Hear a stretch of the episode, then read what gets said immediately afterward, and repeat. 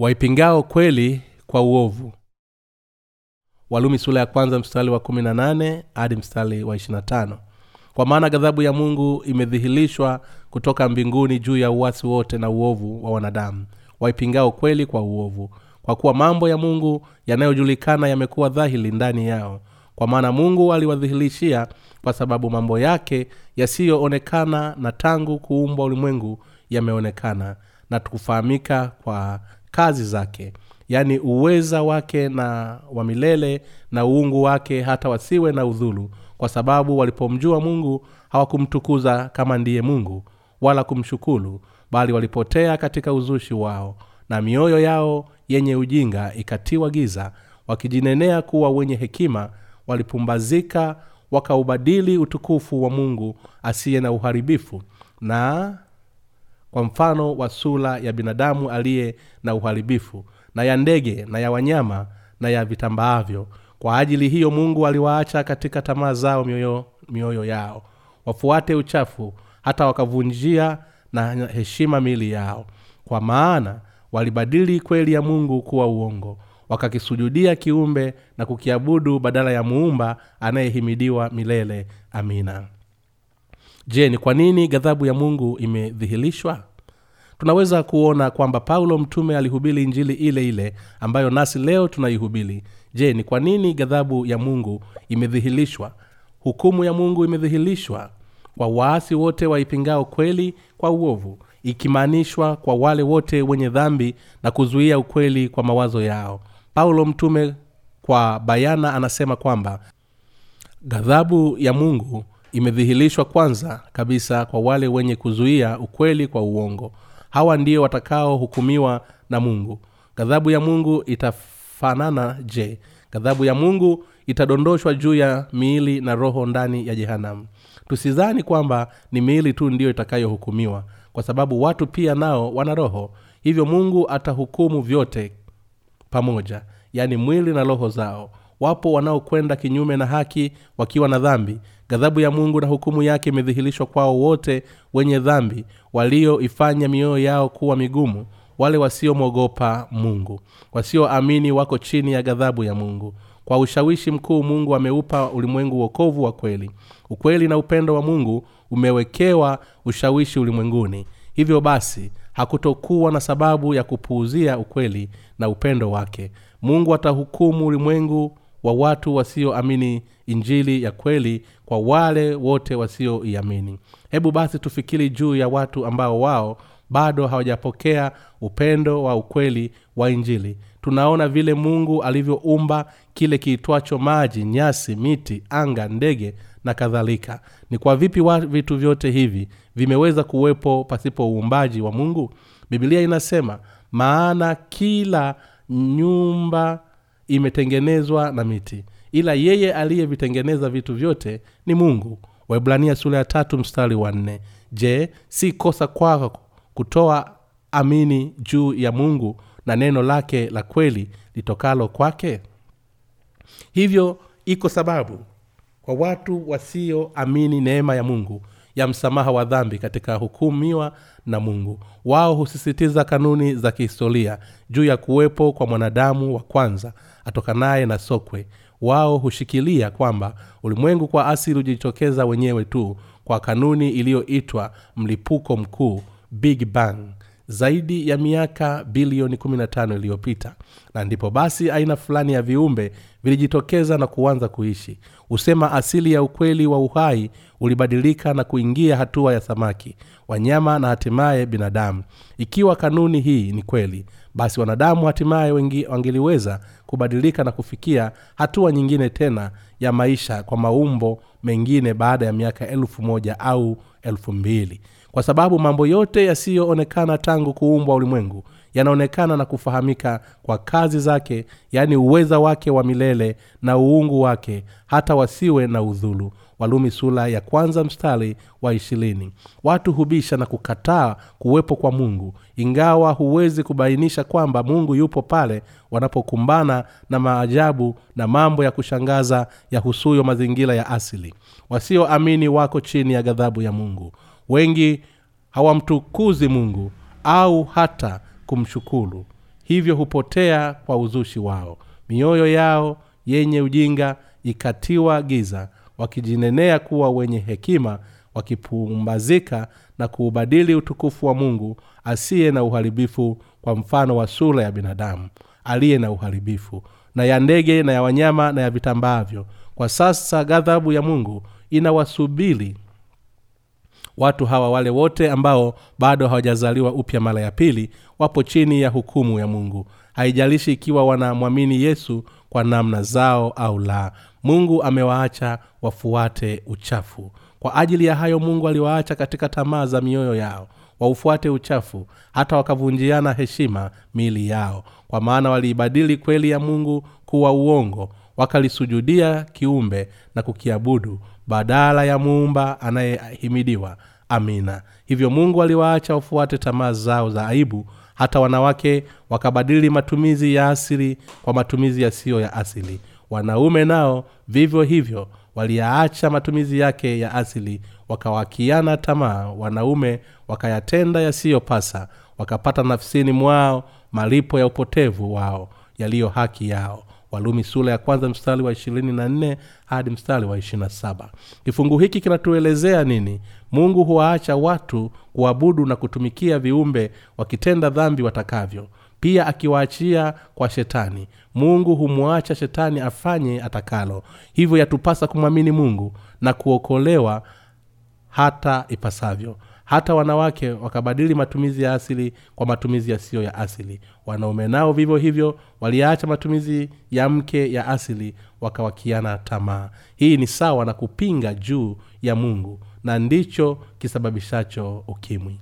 Mungu ameweka matumizi asili mwanaume kuishi na mwanamke. Hata hivyo ukweli ni kwamba wanaume wana uhusiano wa kijinsia na wanaume wenzao na wanawake kwa wanawake kuonyesha kwamba wamepinga matumizi ya asili ambayo mungu amewapa. Kitabu cha walumi kiliandikwa takribani miaka 19 iliyopita. Paulo mtume alitabiri kwamba wale watakaoacha matumizi ya kawaida ya kujamiiana watalipia adhabu kwa tendo hilo lisilofaa. Maneno ya mungu yanapatikana katika ukweli huo kwa nyakati hizi. Twajua ya kwamba ukimwi umetapakaa hasa kati ya wanaojamiiana wa jinsia moja. Ni sawa kwao kulipia gharama ya adhabu kwa tendo hilo la kujamiiana ghadhabu ya mungu imedhihirishwa dhidi yao. Watu wenye kubadili matumizi ya asili katika tendo la kujamiiana wanastahili kupokea adhabu ya ukimwi. Gonjwa hili hakika limesababisha pamoja na mambo mengine ni kutokumwamini mungu zaidi. Mungu aliwaachia wasio na imani akili isiyo ya kistaarabu. Kwa maneno mengine hakika hii ni laana ya mungu mwenyewe. Wako kinyume na haki ya mungu. Watu wasiopenda juu ya mungu katika fikira zao ni kama ifuatavyo. Wamejawa na udhalimu wa kila namna uovu na tamaa na ubaya. Wamejawa na husuda uuaji na fitina na hadaa watu wa nia mbaya wenye kusengenya wenye kutakabari wenye majivuno wenye kutunga mabaya wasiowatii wazazi wao wasio na ufahamu wenye kuvunja maagano wasiopenda jamaa zao wasio na rehema ambao wakijua sana hukumu ya haki ya mungu ya kwamba wayatendayo hayo wamestahili mauti. Wanatenda hayo wala si hivyo tu bali wanakubaliana na wa, wanayatendayo walumi sura ya kwanza mstari wa 29 hadi 32 ni mambo gani wanakubaliana nayo watendayo? Watu walio kinyume cha mungu huwatendea nini watu wenye haki? Huwashitaki wenye haki kwa kusema ninyi ni wazushi. Wenye haki hushtakiwa kwa sababu ya haki zao. Baada ya kumwamini yesu wao ni watu wenye heli watu huwasikitikia wale wanaotangatanga kimwili. Hata hivyo twaweza kuona wakikanusha na kuwazuia wengine kumwamini yesu na kuwa wenye haki kwa njia ya msamaha wa dhambi. Hii ni sawa na kuishi wakiwa mfano wa watumishi wa dhambi kwa sababu hawamwamini mungu wala kutii neno la kweli. Kwa hivyo wasioamini na shetani hutuambia kwamba sisi lazima kuwa mkamilifu kiutakaso au hata kusamehewa kikamilifu dhambi ikiwa kwa upande mwingine wao hukuelekeza kumwamini yesu kristo wasioamini na wasiotii hufikiria na kusema kwamba imewapasa kumwamini yesu huku wangali na dhambi moyoni mwako. Na hii hatimaye watakwenda jehanamu watu hufarijika pale wanapoona wanamwamini yesu wakiwa ni wenye dhambi wale wasiofahamu huku wakiendelea kumwamini mungu ingawa nao ni wakristo hawatoweza kumpokea mungu kwa kupitia ufahamu wao na kupinga kwao. Wao huwapinga wale wenye haki wa mungu humwabudu shetani na dhambi zake zote. Wale ambao bado hawajazaliwa upya mara ya pili ingawa wanamwamini yesu ndio walivyo kwa jinsi hiyo. Wanaomwamini yesu huku wakiwa na dhambi mioyoni mwao ndiyo wasiotii neno la kweli la mungu. Na hivyo huwapinga wale wakristo wote waliozaliwa upya mara ya pili ambao wamepata ondoleo la dhambi na kupokea utakaso kwa njia ya kuamini ukweli wa yesu kristo wale ambao hajazaliwa upya ndio wanaowapinga waliozaliwa upya. Paulo mtume anasema katika bibilia ya kwamba ghadhabu ya mungu imedhihirishwa kwa watu wote waipingao kweli kwa uovu. Pia anasema kwamba hukumu ya mungu imedhihirishwa kutoka mbinguni juu ya uwasi wote na uovu wa wanadamu. Yote yanafanyika kulingana na kweli. Ukweli ni ule wa bwana aliyezifuta dhambi zetu zote. Hukumu ya mungu imedhihirishwa kwa wale wote walio kinyume na ukweli huo huku wakiuzwa. Tunajifunza kwa njia ya neno la mungu ya kwamba wote wenye kumwamini yesu ambao bado hawajazaliwa upya mara ya pili watakuja kuhukumiwa na mungu. Mungu atakuja kuwahukumu wale wote ambao hawajaokoka ingawa wanamwamini yesu kwa njia zao. Wanaoamini huku wakiwa bado hawajaokoka hupendelea kuwasengenya na kuwazushia wale ambao wamezaliwa upya mara ya pili huku wakiwa na mioyo iliyojawa chuki dhidi yao. Hawa watakwenda jehanamu. Mungu atawafutilia mbali kwa kwenda motoni. Wenye dhambi wanaowatetea wenye haki waliosamehewa dhambi watahukumiwa.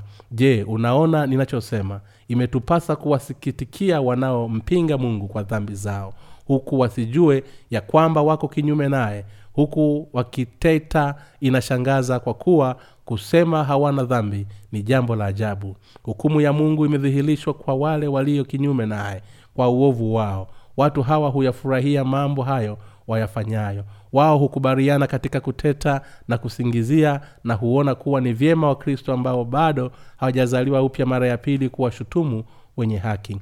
Ni wanafiki hawachukiao wenye haki wakijigamba na kupanga uovu kwa pamoja. Je wajua jinsi ile wanavyopanga uovu hutenda uovu kwa njia ya kuungana wao kwa wao huwapinga wenye haki kwa kukauli mbiu zenye maneno mazuri kama vile hebu na tumwamini yesu kwa njia iliyo sahihi. Tuwe na aina nzuri ya imani tuwe nuru kwa ulimwengu hutenda dhambi hizi kwa kuungana wao kwa wao kwa sababu si ajabu kutenda dhambi. Hivyo mungu anasema katika zaburi sura ya pili mstari wa nne yeye aketie mbinguni anacheka bwana anawafanyia dhihaka. Kwa sababu wafalme wa dunia wako kinyume na mungu. Husema oh inachekesha sana. Hakuna kitakachonitokea. Haijalishi vile unavyonipinga. Ninyi watu mnanilazimisha kunihonga ili mungu anitie hukumuni. Mungu anasubiri muda wa hukumu kwa kuwa ni siku ya dhihaka.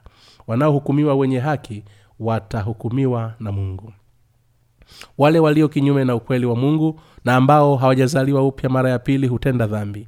Wale ambao wamezaliwa upya mara ya pili wao pia wana mapungufu katika miili yao. Ingawa upo tofauti wa kimsingi kati ya watu hawa tunamwamini mungu na kweli tumekwisha pokea msamaha wa dhambi kwa kupitia mungu.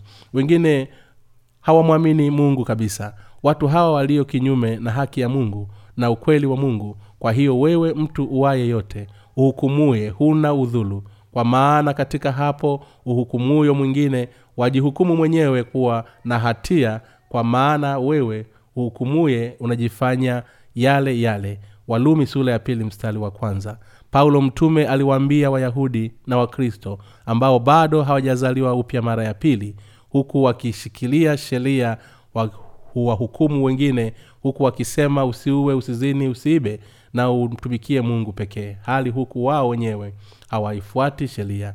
Ni mungu pekee ndiye mwenye kuhukumu mwenye hukumu ya haki na pia watoto wake waliozaliwa mara ya, ya pili ndio watakaotoa hukumu kulingana na neno la mungu.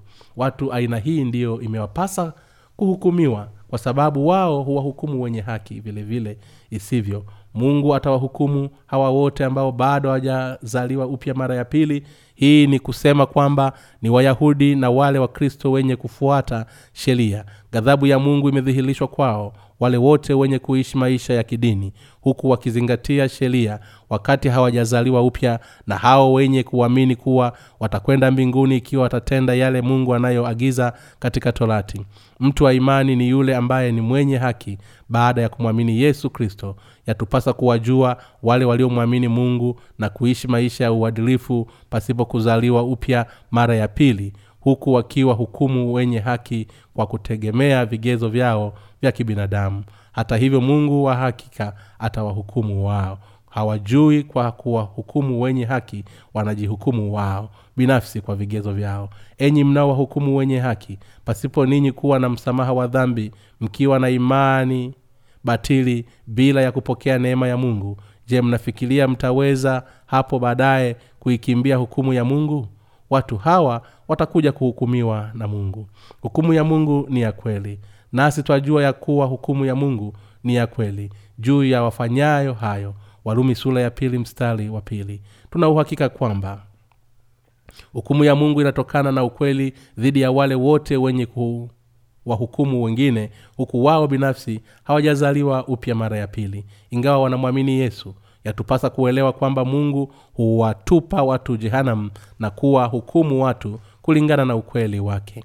Yeye huwatupa wote wenye dhambi jehanam kwa sababu ukweli wake kuwa ni sahihi na hivyo huhukumu hiyo imelenga mahali pake kwenda au kutokwenda kwa mtu jehanam hili halitegemei fundisho la kanuni ya kuchaguliwa kabla linalohubiliwa kwamba mungu huwapenda baadhi lakini pia huwachukia wengine.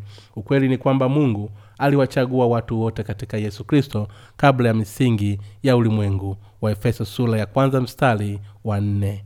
Yeyote aaminie kwamba yesu kristo alifufutilia mbali dhambi zake zote basi ndiye atakayepokea msamaha wa dhambi hili mungu alilichagua kabla. Hivyo wale wote ambao bado hawajazaliwa upya ingawa wanamwamini yesu watu kwenda motoni watakwenda jehanamu kulingana na hukumu ya mungu na hili ndiyo kweli.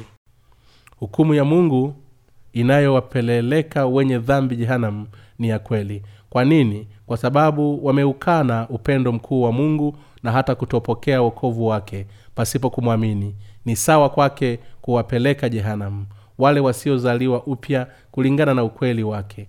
Wengine husema kwa nini mungu? Hukunihubilia injili mimi je hili ni kweli mungu ameihubili injili kwako mara nyingi? Pokea wokovu kwa kufungua macho yako. Yako makanisa machache ambayo yanahubili injili ya kweli hapa duniani. Hata hivyo waweza kukutana na ukweli ikiwa unautafuta kwa moyo wako wote. Kwa upande wangu niliutafuta kweli. Mara nyingi nilipomaliza mahubili wakati nilipokuwa bado sijazaliwa upya mara ya pili nilikuwa nikisali o oh, bwana mimi ni mwenye dhambi mbele zako ingawa nimelihubiri neno lako kwa watu hawa niliyowaambia ndiyo niliyoambia nafsi yangu pia. Mimi ni mwenye dhambi. Tafadhali ukutane nami. Tafadhali niokoe. Sijui ni mara ngapi nilijaribu kutafuta ukweli huu. Mungu anapenda kukutana na yeyote yule ambaye anamtafuta. Yeye anataka pia kuwakomboa hata wale wasiomtafuta. Nitawaita watu wangu wale wasiokuwa watu wangu. Na mpenzi wangu yeye asiyekuwa mpenzi wangu. Na mpenzi wangu yeye asiyekuwa mpenzi wangu. Walumi sura ya tisa mstari wa ishirini na tano. Mungu anasema kwamba yeye ndiye mwokozi wetu aliyekuja ulimwenguni kutuokoa. Watu wanaomtafuta mungu kwa dhati hakika wataweza kukutana naye wapo baadhi ambao hawajamtafuta mungu lakini wanapata fursa ya kukutana na bwana pale wahubiri wa injili wanaponjia na kuwahubilia. Baadhi hupenda kusikiliza na wengine hawapendelei. Watu watakao kwenda jehanamu wataishia huko kwa sababu waliikataa habari njema. Ni haki kwa wale wenye kustahili jehanam kutupwa huko kutokana na kipimo cha ukweli wa mungu wale wenye kustahili kwenda mbinguni hufika huko kwa kumwamini yesu kwa kigezo kilicho sahihi ingawa hawana cha kujivunia nafsini mwao. Yote haya hutokea kwa hukumu ya kweli ya mungu. Mungu huwatupa watu jehanam na wengine kuwapeleka ufalume wa mbinguni kwa namna ya uchaguzi usiozingatia upendeleo wowote kwa baadhi ya watu. Hivyo yeye huwahukumu kwa sheria ya haki katika ukweli. Hivyo yatupasa kuihubiri injili wewe mwenyewe je wadhani ya kwamba utajiepusha na hukumu ya mungu? Au waudhalau wingi wa wema wake na ustahimili wake na uvumilivu wake? Usijue ya kuwa wema wa mungu wa kuvuta upate kutubu. Walumi sula ya pili mstari wa tatu hadi mstari wa nne. Tayari yesu alikwisha kuzifuta dhambi zetu zote za ulimwengu kwa upendo wake. Paulo mtume anasema kwa wenye dhambi wayahudi na wale wakristo wenye kufuata sheria za torati ambazo hawajaupokea upendo wa yesu au hata kuzaliwa upya kuwa ndio watakaohukumiwa siku ile ya mwisho na kwenda jehanamu. Lakini injili ni nini? Katika walumi sura ya pili mstari wa nne mungu anasema au wauzalau wingi wa wema wake na ustahimili wake na uvumilivu wake usijue ya kuwa wema wa mungu wa kuvuta upate kutubu.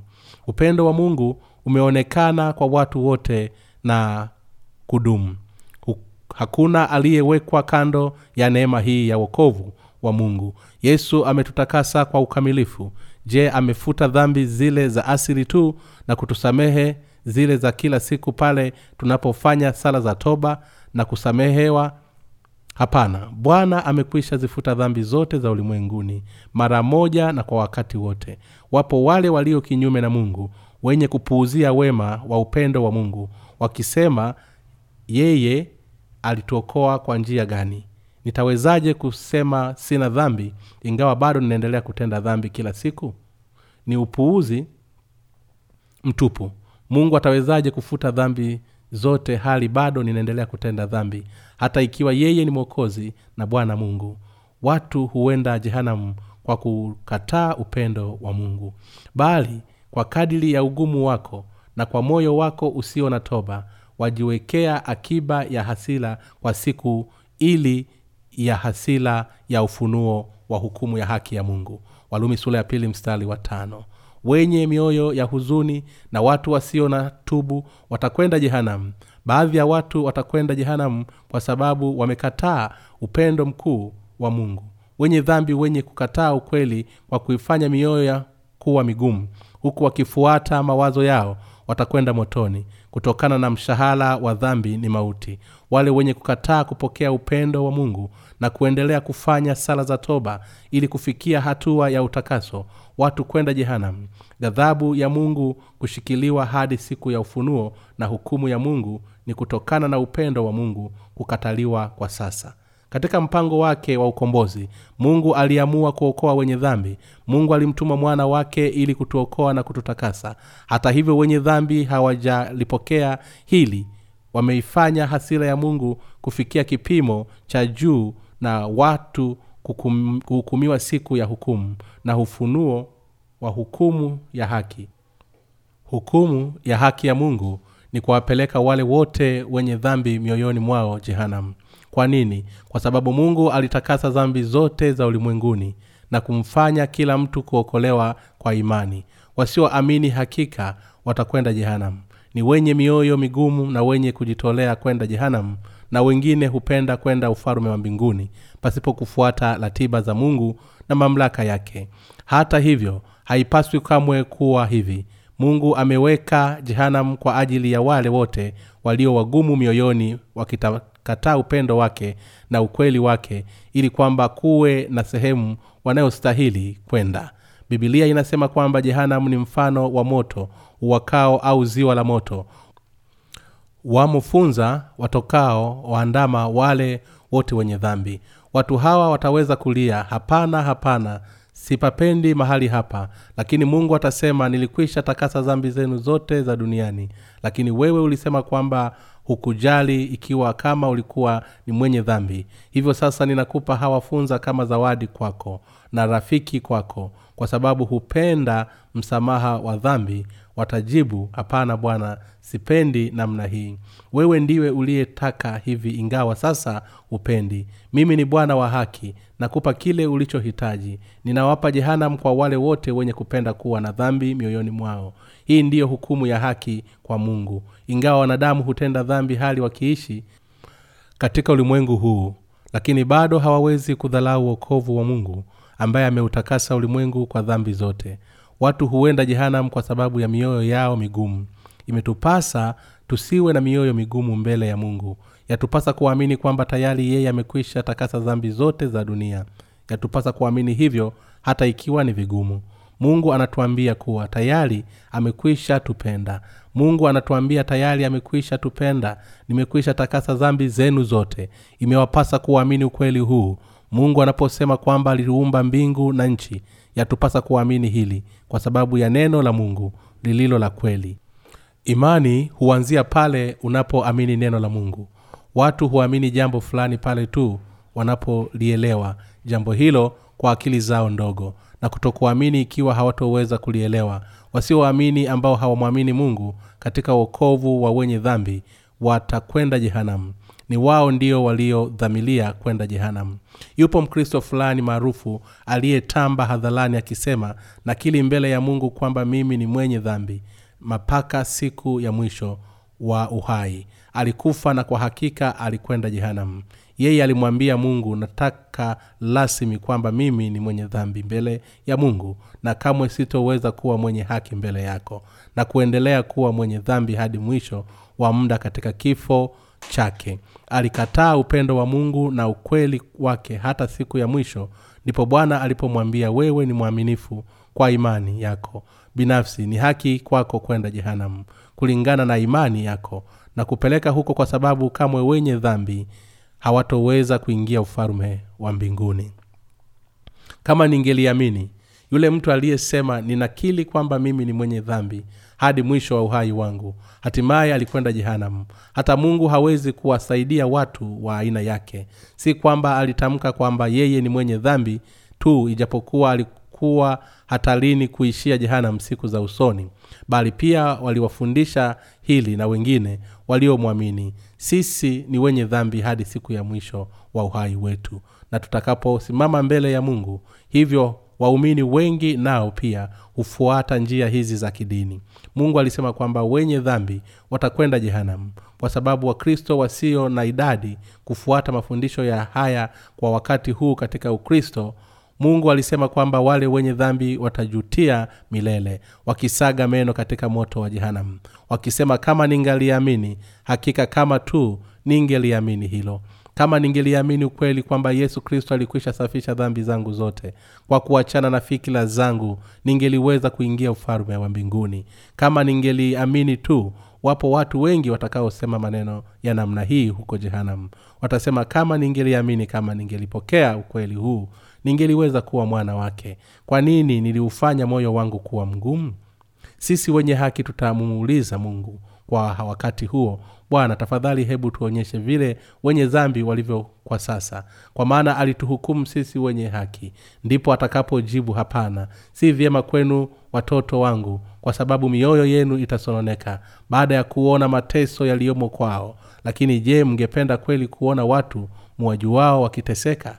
Tafadhali japo kidogo tu bwana ataweza kutuonyesha wakati huo ujao kwa sababu ya ukarimu wake. Hivyo hebu tuseme kwamba tutaona patakuwemo na vilio vingi vikisikika kama ningeliamini kama ningeliamini ndipo tutakapobaki na mshangao na kusema kelele hizi zote ni za nini. Wanaume na wanawake katika moto huo wakiimba wimbo kujutia kama ningelijua hakika kama ningeliamini wenye mioyo migumu watakwenda jehanamu endapo hawatosimamia yaliyo ya kweli. Kwa hakika tunahitaji moyo wa kusimamia imara kwa mambo ya kweli. Mtu asiwe mwenye kushindwa kutoa maamuzi yatupasa kuwa wenye kusimamia mambo katika njia iliyo sahihi na kuondolea mbali msimamo huo pale inapohitajika. Mungu ndiye atakayemlipa kila mtu kwa kadiri ya matendo yake. Mungu ndiye atakayemlipa mtu kwa kadiri ya matendo yake wale ambao kwa saburi katika kutenda mema wanatafuta utukufu na heshima na kutokuharibika watapewa uzima wa milele. Walumi sura ya pili mstari wa sita hadi mstari wa saba. Mungu humlipa kila mtu kulingana na matendo yake na kumhukumu pia kulipa maana yake kipato mshahara kulingana na matendo ni mtu wa aina gani asimamaye imara akiendelea kutenda mema akitazamia kuupata utukufu heshima na uzima wa milele. Ni yule anayeamini wokovu kamili wa yesu. Wapo watu wengi ulimwenguni lakini mungu amewapa uzima wa milele kwao. Wale wasimamao imara katika haki na kuamini ukweli wake bila kujali kile watu wasemacho mungu hutoa utukufu wa ufalume wa milele kwa wale watakaopenda kuwa wenye haki na kutamani kuishi maisha ya furaha milele. Huendelea kutenda mema na kutafuta utukufu heshima na uzima wa milele wakitaka kuwa wana wa mungu. Wataendelea kuvumilia na kutenda mema na kuyafuata na kuyatekeleza yaliyo ya haki kwa mungu mungu amewapa watu hao uzima wa milele. Yeye ndiye aliyewawezesha kuishi milele huku akiwafanya kuwa wana wa kweli. Wana wa mungu ni miungu katika ufalume wake. Na wale wenye fitina wasiotii kweli bali wakubalio dhuluma watapata hasira na ghadhabu. Walumi sura ya nane mstari wa pili. Maneno na wale linamaanisha jumuiya ya watu walio kinyume na baraka hasira na ghadhabu ya mungu huwapata wale wote wasiotii ukweli. Mungu huwatosa jehanamu wale wote wasiodhaliwa upya mara ya pili na wasiotii kweli wakaidi na wapenda ukorofi. Katika historia yote ya korea mababu zetu walifanyiana ukaidi na ukorofi baina yao katika maswala ya kisiasa. Jamii iliyoongoza ndiyo iliyoamua ni nani atakaye kuwa mfalume ilipotokea mwana familia wa ukoo walii kuwa mfalume basi watu wote wa ukoo huo watawekwa katika daraja la juu katika jamii huu huku wengine wakifukuzwa au hata kuteswa. Lakini ikiwa utawala utabadilika na kuwa familia ya kim ndipo kila jambo litabadilika kabisa watu hufanya magombano na ukorofi kwa ajili ya faida zao na si kutafuta haki kwa ajili ya faida zao. Ukristo wa nyakati hizi nao unafanana kwa jinsi hii hufanya madhehebu na makundi kwa ajili gani? Ili kutotii ukweli wakiwa kwa pamoja. Husema vile isivyo kwamba wao ni wenye dhambi ingawa yesu alikwisha safisha dhambi zote za duniani. Hujifanya kuwa ni wenye haki na waliookoka lakini hawaitii ile kweli huwashutumu wenye haki kuwa ndio wazushi wakisema kwamba imewastahili wao kuwa wenye dhambi. Bwana anasema kwamba wenye dhambi ambao ndiyo faraka dhidi ya wenye haki ndio wakosaji na hivyo imewapasa wote kwenda jehanamu. Wale wenye kuishi ile kweli na kumtii mungu ndiyo wenye kulikubali neno la bwana. Sisi wenye haki tunaamini hukumu ya mungu kuwa ni ya kuendana na ukweli je madhehebu ya kikristo yataweza kutupeleka mbinguni? Madhehebu kamwe hayatoweza kutupeleka katika ufalume wa mbinguni. Mke wangu aliwahi kumkemea mama mkwe wake kwa ukali pale alipomwambia dhehebu lako halitoweza kukupeleka katika ufalume wa mbinguni. Kusema kweli sijui kwa nini mama yangu alichukia sana hata mpaka leo. Je unadhani taasisi za kidini zitaweza kuwapeleka watu ufalume wa mbinguni kwa binafsi tunaokolewa na kuingia ufalme wa mbinguni kwa kuamini neno la mungu. Je dhehebu la kanisa la presbyterian litaweza kumfikisha mtu ufalme wa mbinguni? Je kanisa la utakatifu nalo? Je kanisa la wasabato nalo? Hapana. Tunaingia ufalme wa mbinguni pale tu ikiwa tutaamini msamaha wa dhambi ambao yesu aliutayarisha kwetu. Yatupasa kushirikamana na kanisa la mungu. Paulo mtume bila shaka aliwatenganisha wenye dhambi ambao wangeliekea jehanamu na wale wenye haki ambao wataingia ufalume wa mbinguni. Kati ya wakristo wote injili iko sawa kwa yeyote myahudi na myunani kwa pamoja. Hapa wayunani husimama badala ya watu wa mataifa na wayahudi ndio waisraeli. Mungu huangalia mtu mwenye kuamini neno lake kwa moyo wake. Je unaamini kwamba yesu ni mungu? Je unaamini kwamba yesu ndiyo mwokozi twaweza kwenda ufalume wa mbinguni pale tu tutakapomwamini yesu ndiye aliyezibeba dhambi za ulimwengu. Kwa ubatizo wake yatupasa kuamini hivyo na si kwenda kinyume. Roho mtakatifu aliye ndani yetu hutukinga katika kuikana imani yetu na kutusaidia katika kuwashinda maadui zetu pale hata inapokaribiri. Yatupasa tuwe waangalifu katika bibilia upo mfano wa aina nne za mashamba. Kati ya mashamba hayo yako yale yanayowakilisha wale wasioweza kuokolewa. Mbegu zilizopandwa katika mashamba hayo zilikufa punde zilipochipua. Tukio kama hili ni sawa na kuwa mbegu iliyokufa. Ndipo sasa je tutaweza kuendelea kuwa na imani pale bwana atakapotupa nguvu ya kuvumilia magumu yote na kutupa tatizo kwa kila ugonjwa wa kiroho tukishikamana katika mzabibu wa kweli kanisa la mungu ndiyo mzabibu. Bwana hutupatia baraka uponyaji na imani katika kuvumilia mateso pale tunaposhikamana kanisa la mungu. Lakini nini kitakachotokea? Kwetu ikiwa hatushikamani katika mzabibu tutakufa haraka. Moyo wa mwenye haki hautoweza kusimama dhidi ya mshambuliaji shetani na waweza kuugua ikiwa bila ridhaa yao hawataungana na kanisa ingawa wataweza kuwa na uwezo na nguvu binafsi je unaona hili? Hatua kwa hatua wataanguka na kuwa wasiofaa siku hadi siku. Bibilia inasema ninyi ni chumvi ya dunia lakini chumvi ikiwa imeharibika itatiwa nini? Hata ikolee? Haifai tena kabisa ila kutupwa nje na kukanyagwa na watu. Matayo sula ya tano mstari wa kumi na tatu.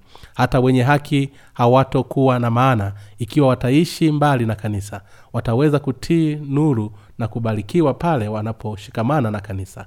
Ila wataweza kuangamia ikiwa wataachana na kanisa na kushindwa kusimama pale wanapopotea kutokana na kiliacha kanisa.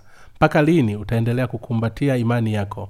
Mpaka lini utaendelea kusimama kinyume na kanisa la mungu? Hata watumishi wa mungu hawatoendelea kukuvumilia. Hata hivyo ikiwa tutashikamana na mzabibu wa kweli watu wa nyumba yetu nao wataokolewa na hivyo wengi huweza kuwa na msamaha wa dhambi kwa kupitia kwetu. Je luthu aliishia wapi baada ya kufuata mapenzi ya mwili? Alikwenda sodoma. Aliishi kwa raha katika mji huo. Nini matokeo yake? Aliangamia. Bibilia inasema kwamba kizazi chake chote luth kiliangamia. Wamoabu na waamori walitokana na uzao wa mabinti zake. Kwa nini walikuwa ni kizazi kilichokuwa kinyume na mungu huku wakiwa wanazaliwa na mtu mwenye haki luthu ni kwa sababu yeye luthu alijitenga na kanisa. Sababu yangu kutojali pale nyakati ngumu zinapojitokeza ni kwamba mungu amelijenga kanisa lake. Mungu hulibariki kanisa pale wenye haki wanaposhikamana kwa pamoja na kuchungwa na bwana wa kanisa kwa kila moja hii ndiyo ahadi na uhakika kwetu. Kwa kuwa wote waliokosa pasipo sheria watapotea pasipo sheria. Na wote waliokosa wenye sheria watahukumiwa kwa sheria kwa sababu sio wale waisikiao sheria walio wenye haki mbele za mungu bali ni wale waitendao sheria watakaohesabiwa haki kwa maana watu wa mataifa wasio na sheria wafanyapo kwa tabia zao yaliyo ndani ya torati hao wasio na sheria wamekuwa sheria kwa nafsi zao wenyewe. Hao waionyesha kazi ya torati iliyoandikwa mioyoni mwao dhamili yao ikiwashuhudia na mawazo yao yenyewe kwa wenyewe wakiwashtaki au kuwaletea. Walumi sula ya pili mstari wa kumi na mbili hadi kumi na tano. Mtu asiye kwenda kanisani haifahamu sheria katika nyakati hizi. Ndipo dhamili yake hugeukia maovu ingawa anajua lililo jema au baya katika dhamili yake. Ndipo basi ni dhambi na hivyo kuanza kumtafuta bwana ili aweze kumwokoa kwa dhambi zake mungu hukutana na wale wote wenye kumtafuta yeye. Yatupasa kuitafuta rehema yake na kumwamini. Yatupasa kumwamini huku tukiachana na majivuno yetu. Yatupasa kuishi kwa imani. Tusitengane na kanisa la mungu. Yatupasa kutafuta kuamini na kushikamana na kanisa lake. Mungu hatufukuzi pale tunaposhikamana na kanisa hata ikiwa sisi ni dhaifu na tusio mathubuti. Zambi ya wayahudi sasa paulo mtume anaanza kuihubiri injili katika viwango vya juu kwa wayahudi baada ya kuwa tofautisha kati yao na wale watakaoingia ufalume wa mbinguni. Lakini wewe ukiwa unaitwa myahudi au kuitegemea torati na kujisifu katika mungu na kuyajua mapenzi yake na kuyakubali mambo yaliyo bora nawe umeelimishwa katika torati na kujua hakika ya kuwa wewe mwenyewe u kiongozi wa vipofu mwanga wao walio gizani mkufunzi wa wajinga walimu wa watoto wachanga mwenye namna ya maarifa na ya kweli katika torati basi wewe umfundishaye mwingine. Je hujifundishi mwenyewe? Wewe uhubilie kwamba mtu asizini wazini mwenyewe? Wewe uchukiaye sanamu wateka mahekalu? Walumi sura ya pili mstari wa kumi na saba hadi ishirini na mbili. Yatupasa kuelewa ifuatavyo. Mwanzoni mungu aliongea na wayahudi hivyo wakawa na neno la mungu na mpangilio wa utoaji wa sadaka. Aliahidi kuja kwa masihi kupitia wayahudi na kuwaonyesha mpango wake wale waliokuwa watumishi wake wa kiyahudi. Hivyo msa na mitume wote walikuwa ni wayahudi. Hata hivyo walidhani kuwa wanaelewa kile kimpendezacho mungu na jinsi ilivyo sheria yake huku wakiifuata kwa uangilifu na kuitunza katika kumbukumbu za vichwa vyao. Neno moja hadi jingine la mungu. Hata hivyo paulo mtume alisema lakini wewe ukiwa unaitwa myahudi na kuitegemea torati na kujisifu katika mungu wayahudi hawakuwa wameokolewa ingawa walijisifu katika mungu na hata kuhudumia katika utoaji wa sadaka kwa uadilifu. Wale wote wasiomwamini yesu kwa ujumla kwamba yeye ndiye mwokozi ni sawa na wasiomwamini. Maana yake hawamwamini mungu au hata ahadi zake ambazo atawaokoa kwa jinsi ile ya mpangilio wa sadaka. Pia kutomwamini yesu kuwa ndiyo mwokozi wayahudi watakwenda jehanamu kwa sababu hawamwamini yesu kuwa ni mwokozi. Haikuwa na maana kwao kuwekea mikono juu ya kichwa cha kondoo kila mara. Hawakuamini kwamba tendo la kuwekea mikono linafanana na kutikwa dhambi katika nyakati za maraki wakati ule wa agano la kale. Waliamini vile ipasavyo hadi kipindi cha daudi lakini imani zao zilianza kuteteleka muda hada muda wakati wa suleman. Wakati wa kipindi cha kugawanyika kwa ufalume ndipo walipoanza kuabudu miungu kama vile baali na ashela huku wakiendelea utaratibu wa utoaji wa sadaka katika hekalu la mungu. Kuendelea utaratibu wa utoaji wa sadaka ni sawa na kutokumwamini mungu. Mungu huridhika pale tunapoamini na kulishika neno lake. Katika mpangilio wa utoaji wa sadaka kwenye hema dhambi za mtu zilitwikwa juu ya kichwa cha mnyama wa kutolewa kafara wakati mikono ilipowekwa juu ya kichwa chake. Lakini wao hawakuendelea kuliamini hili au kuwafundisha wengine ingawa walifahamu lililo sawa na lisilo sawa. Hii ndivyo ilivyokuwa. Dhambi ya wayahudi kutoamini ukweli wa neno la mungu kulijua neno lake baadaye na kuhubiri neno la mtu mwingine ndiyo iliyokuwa dhambi ya wayahudi. Ni sawa na kutokumwamini mungu. Ni dhambi ya hatari sana. Lakini wewe ukiwa unaitwa myahudi na kuitegemea torati na kujisifu katika mungu na kuyajua mapenzi yake na kuyahubiri mambo yaliyo bora. Nawe umeli umeelimishwa katika torati na kujua hakika ya kuwa wewe mwenyewe ni kiongozi wa vipofu mwanga wao walio gizani mkufunzi wa wajinga walimu wa watoto wachanga mwenye namna ya maarifa na ya kweli katika torati paulo alilenga ile dhambi ya kutokuamini ilivyokuwepo kwa wayahudi. Ni kumtia najisi mungu kwa kumwamini yesu huku ngali na dhambi moyoni. Tunaweza kulitumia kosa hili la wayahudi kwa wengi wa wakristo wa nyakati hizi. Wayahudi hao ni sawa na wale wasioamini ya kwamba tayari yesu alikwisha futa dhambi zao zote. Wewe ujisifuye katika torati wauvunjia mungu heshima kwa kuiasi torati kwa maana jina la mungu latukanwa katika mataifa kwa ajili yenu walumi sula ya 21 mstari wa 23 hadi 24 ni kulitia jina la mungu najisi. Ikiwa tutamwamini yesu kwa njia isiyo sahihi ni kulitia najisi jina la mungu. Ikiwa hatutotoa mwamini mungu namna ile ile iliyo sahihi yaani namna ile yesu alivyotenda na pia ikiwa hatutozaliwa upya mara ya pili. Ni kumkufuru mungu kwa kumwamini yesu pasipo kuzaliwa upya mara ya pili. Kwa maana kutahiliwa kwa faa kama ukiwa mtendaji wa sheria. Lakini ukiwa unavunja wala sheria kutahiliwa kwako kumekuwa kuto kutahiliwa basi ikiwa yeye asiyetahiliwa huyashika maagizo ya torati je kutokutahiliwa kwake hakutohesabiwa kuwa kutahiliwa? Na yeye aliyetahiliwa kwa asili aishikaye torati je hata hakuhukumiwa wewe uliye na kutahiliwa ukaihalifu? Maana yeye si myahudi aliye myahudi kwa nje tu wala tohala si ile ya nje tu katika mwili bali yeye ni myahudi aliye myahudi kwa ndani na tohala ni ya moyo katika roho si katika andiko ambayo sifa yake haitoki kwa wanadamu bali kwa mungu. Walumi sura ya pili mstari wa 25 hadi mstari wa 29 yatupasa sisi sote kupokea neno la yesu kwa mioyo yetu yote. Lipi lililokuja kabla? Torati au sheria lipi lilotangulia kati ya torati au sheria? Lipi kati ya moja ya haya mungu aliwapa waisraeli kwanza?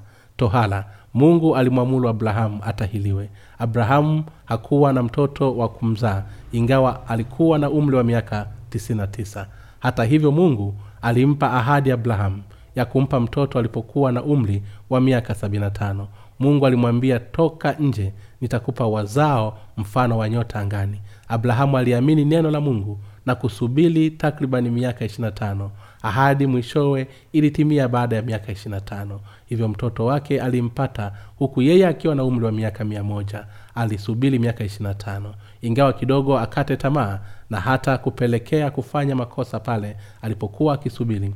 Mungu pia aliahidi kupitia pamoja na mtoto kumpa nchi ya ahadi ya kanani ambayo inamaanisha kuwa ni ufalume wa mbinguni kwa tafasiri ya kiroho. Baada ya ahadi ya ufalume wa mungu mungu alimwambia abrahamu na kila mme kati ya wanaume wa nyumba zake kutahiliwa mungu alisema kwamba tohala hiyo ni alama ya agano la mungu na wao. Hivyo abrahamu alitahiliwa govi lake. Wanaume wote katika nyumba yake walifuata tendo hili tohala inafanana na imani ambayo inayoiamini katika kupokea injili ya kweli.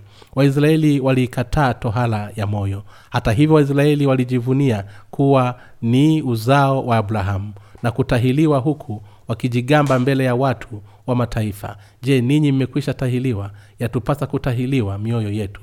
Tumeokolewa pale tunapopokea neno la yesu katika ondoleo la dhambi za dunia na kuamini kwa moyo wetu wote hakuna nchi yoyote iliyowahi kuvamiwa kama israeli. Walikuwa na masononeko makuu wakiwa yatima na wasio na makazi kwa takribani miaka elfu mbili. Mungu aliwapa kibano waisraeli kwa nini? Kwa sababu hawakumwamini yeye. Walitia najisi jina la mungu kwa sababu hawakuamini ingawa mungu aliwapenda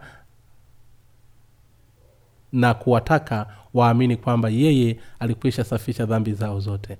Mungu anataka kuwa shida adui zake akiwa ni mchungaji wa israeli na kutaka kuwabariki kuwapenda na kuwapa utukufu.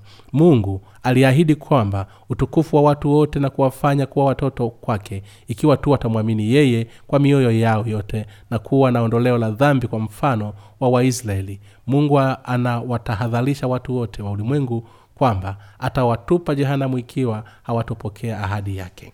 Mungu ameahidi ya kwamba yeyote anayeamini injili yake ya kweli ataweza kupokea baraka zake zote ambazo yesu aliziahidi ingawa aweza kuwa dhaifu kwa matendo yake. Njia pekee ya kukwepa hukumu ya mungu ni kuiamini injili na ndipo utakapookolewa na hata kukwepa jehanamu.